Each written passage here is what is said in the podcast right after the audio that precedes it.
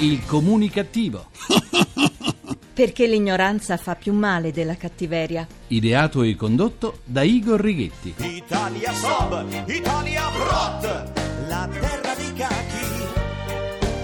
Buona comunicazione Italia, paese dove secondo un'indagine Confcommercio Format un italiano su quattro non rinuncia ad avere un accessorio griffato taroccato dal vostro comunicativo di fiducia non taroccato Igor eppure Righetti. Bentornati alla nostra terapia radiofonica di gruppo Fuori dal Coro numero 2156 col 56 dodicesima edizione. Molti tabù che riguardano gli animali domestici stanno cedendo il passo alla ragionevolezza, al buonsenso. Ultimo in ordine di tempo viene da una ridente località in provincia di Grosseto, Scarlino, un comune noto ai diportisti per il suo accogliente porticciolo turistico. Ebbene, il comune maremmano ha messo fine al divieto ai cani di accedere al cimitero comunale. È un provvedimento sperimentale che resterà in vigore fino al prossimo 31 marzo. Per fortuna in Italia c'è ancora chi sperimenta e che si rende conto che tutto muta e nulla resta immobile che anche l'Italia, seppur a piccoli, piccoli passi rispetto ad altri paesi europei, va avanti. Poi si farà un bilancio per verificare se sia il caso o meno di rendere definitivo il provvedimento. A questo punto tutto dipenderà dai proprietari degli amici a quattro zampe. Se rispetteranno le regole, nulla si opporrà affinché i cani possano avere libero accesso al cimitero. Regole che comunque vanno rispettate ovunque, come quella di portare l'animale al guinzaglio e di munirsi di buste e paletta. L'accesso al cimitero fa seguito all'autorizzazione di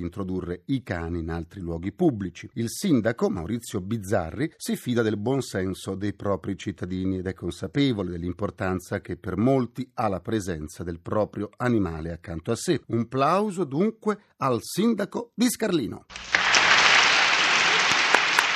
Bravo! Bravo il sindaco di Scarlino. Soffermiamoci sull'allarme medicine in eccesso. Sarà colpa delle brutte notizie che arrivano tutti i giorni dal fronte economico, con tagli ai posti di lavoro, aziende che chiudono, disoccupati in aumento. Fatto sta che gli italiani si stanno ingozzando, e sentite come si stanno ingozzando, di medicine. Magnando, magnando, vorrei un panzone. Magnando, magnando le medicine. Parola dell'Agenzia del Farmaco che denuncia l'uso spropositato di medicine. È vero anche che molti farmaci, addirittura un terzo di quelli acquistati, non vengono usati, ma gettati nella spazzatura. Italiani spreconi, dunque, e molto depressi. Molto, molto depressi. Fatto sta che la spesa pubblica per i farmaci è esorbitante. Fa male al bilancio dello Stato e anche ai cittadini che ne assumono in dosi eccessive, quasi fossero un modo per sentirsi coccolati. Tra i farmaci più acquistati figurano gli anti-ipertensivi molto richiesti in Umbria, Lazio, Campania e Sicilia, mentre gli antibiotici sono richiestissimi in Campania, in Calabria e in Puglia, dove se ne fa un uso assolutamente eccessivo. Ma quello che più colpisce nel rapporto dell'Agenzia del Farmaco è la grande quantità di consumo degli antidepressivi. Dovrei darle un sedativo. Sì, grazie Watson, ne ho proprio bisogno. L'Italia, paese del sole, è diventata il paese della tristezza, dell'infelicità. Le regioni dove se ne fa più uso sono Toscana, Liguria e Umbria, ma gli psicofarmaci sono presenti in ogni luogo, in ogni armadietto dei medicinali. Sono soprattutto le donne a farne maggiore uso ed è un fenomeno davvero allarmante perché la depressione causa malattie serie che portano alla perdita di un elevato numero di anni di vita in buona salute. Naturalmente i maggiori consumatori di farmaci sono gli anziani. A volte li consumano, altre volte li dimenticano per decenni in qualche cassetto, altre volte ancora ne fanno incetta come nei periodi di carestia, facendoli così scadere. Ma siccome siamo il paese delle contraddizioni, ecco, ecco che dall'analisi emerge come, accanto a una spesa per i farmaci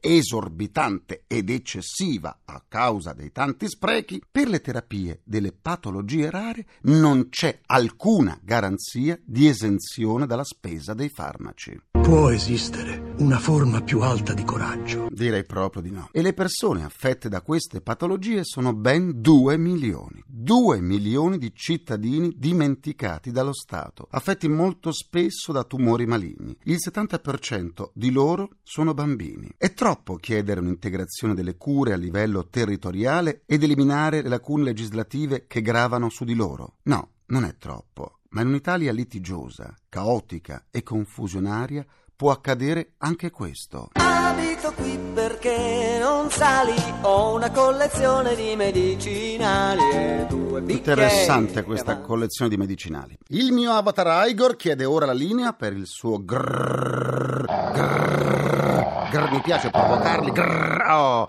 GRC, giornale radio comunicativo. I residenti nella zona dell'aeroporto internazionale di Pudong a Shanghai hanno denunciato di aver visto cadere feci dal cielo terminate sul terreno o sui veicoli parcheggiati. Sarà vero che dopo questa precipitazione anomala qualche buon tempone abbia realizzato alcuni pupazzi? Sarà vero? Un pensionato di 64 anni è stato denunciato dalla Polizia di Stato di Imperia con l'accusa di furto aggravato per aver rubato mele e noci in un supermercato ligure per un valore di ben 4 euro siore e siori 4 euro. Ma in questo caso si può dire che il delitto non paga oppure che nell'occasione non frutta?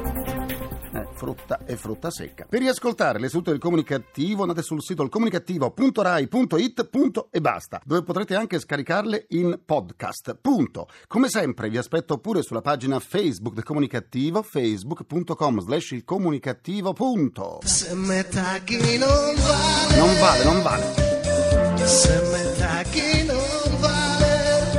Dalla pagina Facebook del Comunicativo oggi saluto Maddalena De Susa, Cristina Vanni, Giusy Magazzù, Bachisio Arturo Pala, Rita Anna Villani, Gabriella Turchetti, Rita Laporta, Gianna Baini, Salvatore Sorbello e la band De Trio dell'Aquila. Continuiamo la terapia. La crisi economica si fa sentire in modo molto forte nel settore dell'intrattenimento. Teatro, cinema, concerti e discoteche esibiscono il cartellino rosso così come musei e mostre. È quanto rileva l'annuario statistico dell'Istat. Un dato singolare viene dalle fasce più giovani. Sono loro a frequentare in numero maggiore il settore dell'intrattenimento. In particolare, e questo è il dato più sorprendente, sono loro a frequentare di più il teatro. È molto probabile che questo massiccio interessamento sia dovuto al ruolo delle scuole che avvicinano gli studenti al palcoscenico. Per chi ama le statistiche, la regione italiana più godereccia è il Trentino Alto Adige. Il Lazio invece è primo per numero di visitatori per il cinema, mentre la Valle d'Aosta lo è per i siti archeologici. Ma se cinema e teatro si frequentano sempre di meno, in compenso si usa sempre di più il computer e si naviga con maggiore frequenza sul web. Andiamo ad approfondire l'argomento con i nostri ospiti. Do la buona comunicazione al produttore teatrale Mariano Anagni. Buona comunicazione a tutti. Qual è il ruolo del teatro oggi? È un ruolo importantissimo nella società in assoluto, è che i cittadini amano, c'è una grande passione verso il teatro perché è una necessità dell'essere umano, oltre che poi passare anche ore piacevoli e importanti. Non è la stessa cosa da parte dello Stato, che si è dimenticato da troppo tempo e per troppi anni della cultura in generale e del teatro in particolare. Il teatro soffre di una crisi congenita. Sviluppare o coltivare un approccio imprenditoriale moderno mettendo a frutto quel capitale di passione artistica e talento che ha caratterizzato la storia del teatro in Italia e ridurre i costi o quantomeno gli sprechi è opera impossibile in Italia. No, grandissima partecipazione in tutti i due i lati, sia di chi lo produce sia di chi lo fruisce. Il mio parere personale è che il teatro privato vada sdoganato. Io lo dico da anni, non sdoganarlo significa la sua lenta, lentissima ma inesorabile morte. Contemporaneamente a questo un risanamento del teatro pubblico. In questo momento abbiamo un ministro molto sensibile, coadiuvato dal direttore generale Anastasi e altre persone molto valido, che stanno mettendo mano al teatro pubblico, purtroppo non stanno facendo la stessa cosa sul teatro privato e quindi sta partendo una riforma ma incompleta. Comunque, per rispondere alla domanda si può, si può, a mio modo di vedere, va sdoganato dai finanziamenti diretti il teatro privato. La cultura può godere di autonomia rispetto ad altre attività economiche? Sì, se, come in tanti altri paesi, si mettono in essere normative dove lo Stato non interviene direttamente, ma permette aiuti da parte dei privati, agevolando questa, questa operazione sul piano fiscale. Questo sistema americano, ha dato grandi frutti in America e l'Italia prima o poi dovrà arrivare a questa cosa perché non c'è altra strada. Insomma. Il finanziamento diretto non paga, poi in Italia diventa particolarmente problematico perché si interfacciano altre cose.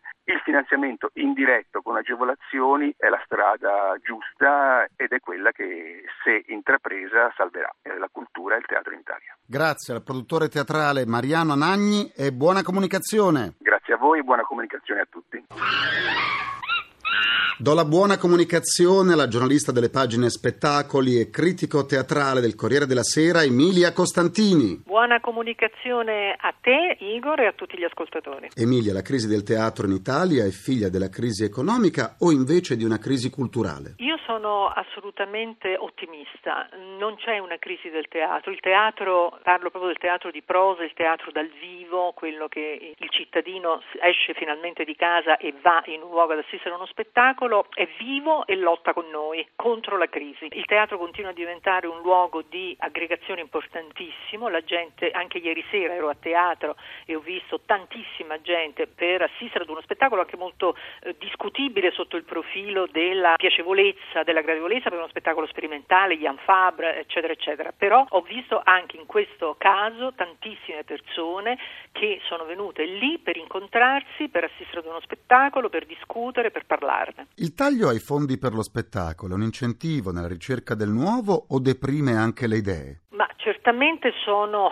un incentivo da un certo punto di vista perché l'assistenzialismo to cure, i cosiddetti fondi dati a pioggia Sì. non fanno bene alla cultura intesa come promozione del nuovo e un andare avanti nella sperimentazione e nella ricerca. Dall'altro lato mi pare evidente che deprimano anche uno status quo di pensieri, idee, collocazioni, fatti nuovi e purtroppo sì, è anche come dire un deprimere le idee. Per molti paesi sostenere la cultura significa favorire in modo concreto lo sviluppo del paese. In tempo di crisi in Italia invece si taglia tutto ciò che fa cultura. Un'incapacità politica o di chi la cultura la fa? Incapacità politica, posso rispondere con un dato di fatto. Io Certo. vado molto spesso a teatro, politici non ne incontro mai. Questo tranne alcuni politici, eh, Gianni Letta, Bertinotti, il presidente napolitano, tranne questi due, tre, quattro politici, io a teatro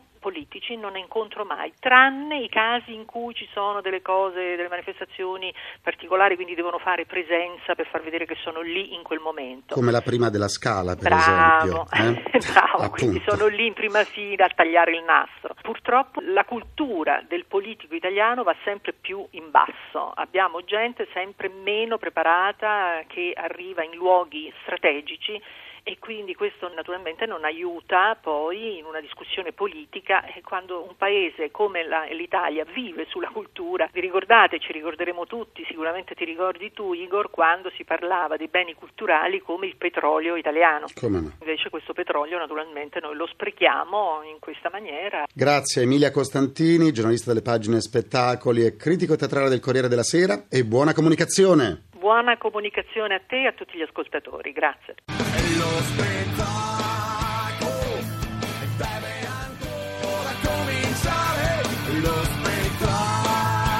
Il nostro è quasi terminato, concludo anche questa seduta con il mio pensiero comunicativo.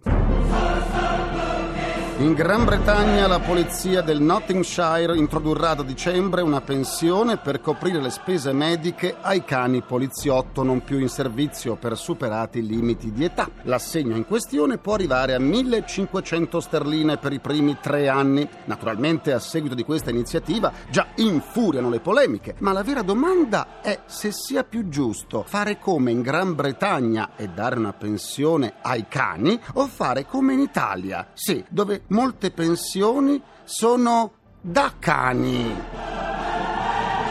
Eh già, ringrazio i miei implacabili complici Vittorio Lapi, Valtteri Ghetti Carapagliaio, ringraziamento a Francesco Arcuri. Alla console. Alla console tra gli immancabili! Folletti! C'è Stefano Capugna, la terapia radiofonica quotidiana del comunicativo tornerà domani sempre alle 14.44 minuti primi secondi a nessuno. Buona comunicazione e buon proseguimento dal vostro portatore strano di comunicattiveria, Igor Righetti. Grazie, linea GR1. Il comunicativo. Perché l'ignoranza fa più male della cattiveria. Ideato e condotto da Igor Righetti.